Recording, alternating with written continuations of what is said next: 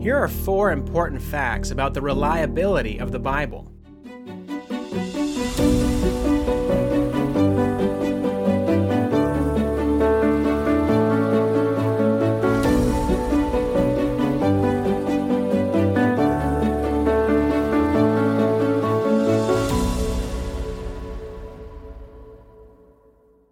If you're into apologetics, you're likely familiar with many great resources you can go to for an in depth look at how well Scripture has been preserved throughout the ages.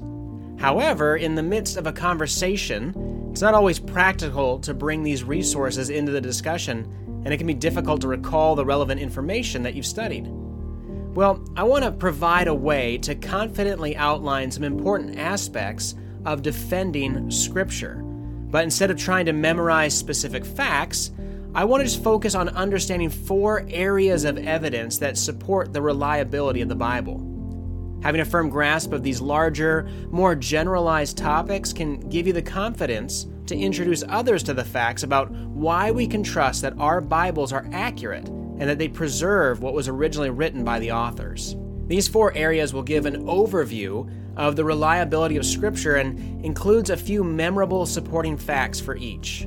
Now, these points are by no means an exhaustive discussion on defending the validity of the Bible, and it's really not intended to be. They will, however, help you navigate a discussion of Scripture's reliability with truth and confidence.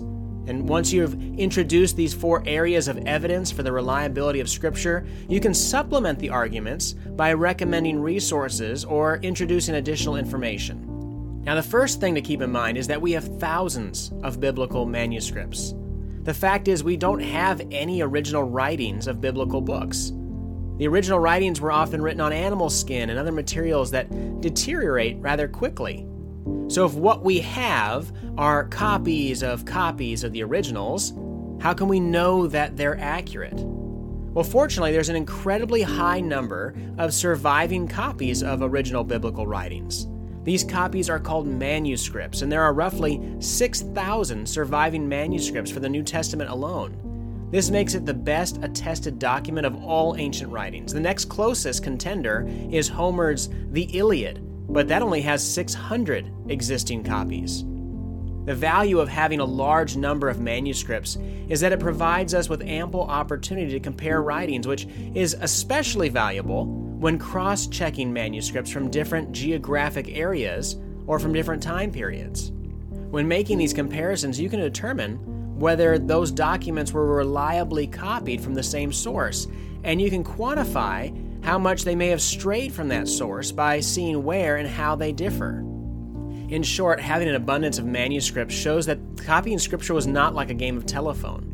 Comparing the incredible amount of manuscript evidence has shown the New Testament to be 99.5% accurate, and the vast majority of any differences between manuscripts is simply a matter of spelling or minor copyist errors. The most important thing you should know is that not a single variation in these thousands of manuscripts has been shown to affect a theological issue in any way.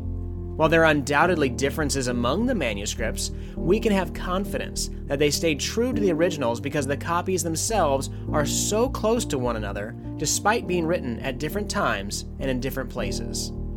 Secondly, you should know that archaeology supports the biblical record. Archaeology has repeatedly confirmed the accuracy of biblical places, events, and people. Thousands of archaeological finds have corroborated the accounts of the Bible, and such evidence quickly puts an end to allegations that the history recorded in the Bible is suspect.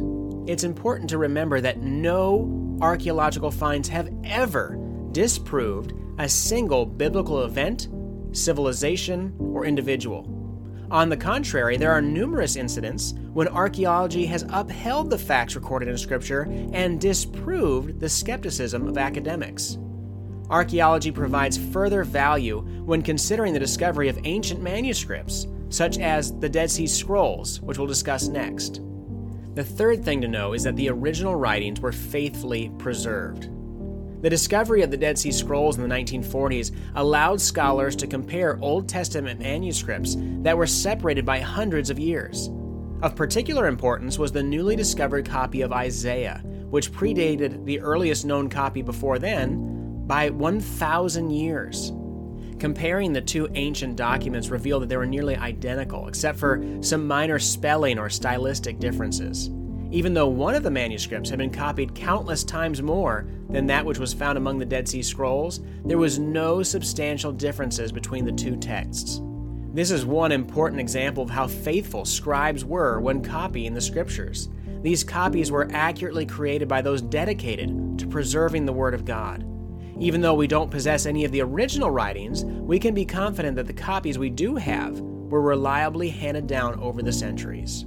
Fourthly and finally, you should know that the New Testament was written shortly after the events it records. Once you've established that our Bibles contain reliable copies of what was originally written, you may find it necessary to provide evidence that the originals were accurate to begin with. After all, it would mean very little to have accurate copies of New Testament writings if the originals weren't true. So, how can we present the fact that the Bible provides an accurate account of historical events? When it comes to the New Testament, it's important to know that the Gospels were recorded relatively soon after the events that they record. At the very latest, the four Gospels were written 40 to 60 years after Jesus' resurrection. Many New Testament books predate the Gospels. Paul's letters to the Galatians and Ephesians, for example, were likely written between 15 to 20 years after the time of Christ. While this might seem like a great deal of time between the events and the writings, it's helpful to note that these dates are remarkably early for ancient documents. Since the written record was created in close proximity to the actual events, those who wrote these books were in a position to know if they were true or not. Furthermore, there have been living eyewitnesses who could have discredited these texts if they were not accurate. When Paul defended the reality of the resurrection in 1 Corinthians 15, he said, Then he appeared to more than 500 brothers at one time, most of whom are still alive, though some have fallen asleep. So, in conclusion, there are many compelling facts you could commit to memory and hundreds of resources you could point to for further study in this area. The purpose of this video has not been to give you an extensive defense of each of these aspects, but instead to equip believers with a general roadmap that you can use to navigate a conversation regarding the accuracy and reliability of the scriptures. I strongly recommend further study into why we can have confidence that our Old and New Testaments are accurate depictions of historical events that have been faithfully preserved throughout the ages.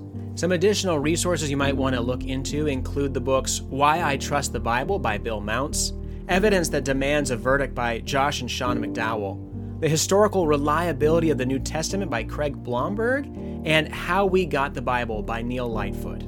I hope you find those helpful.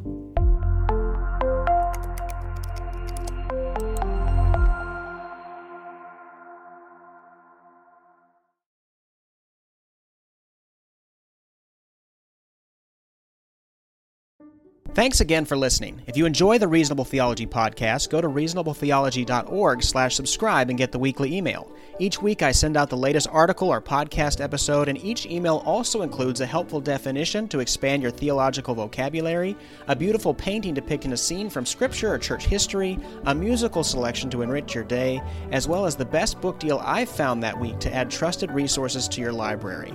Try it out at reasonabletheology.org slash subscribe.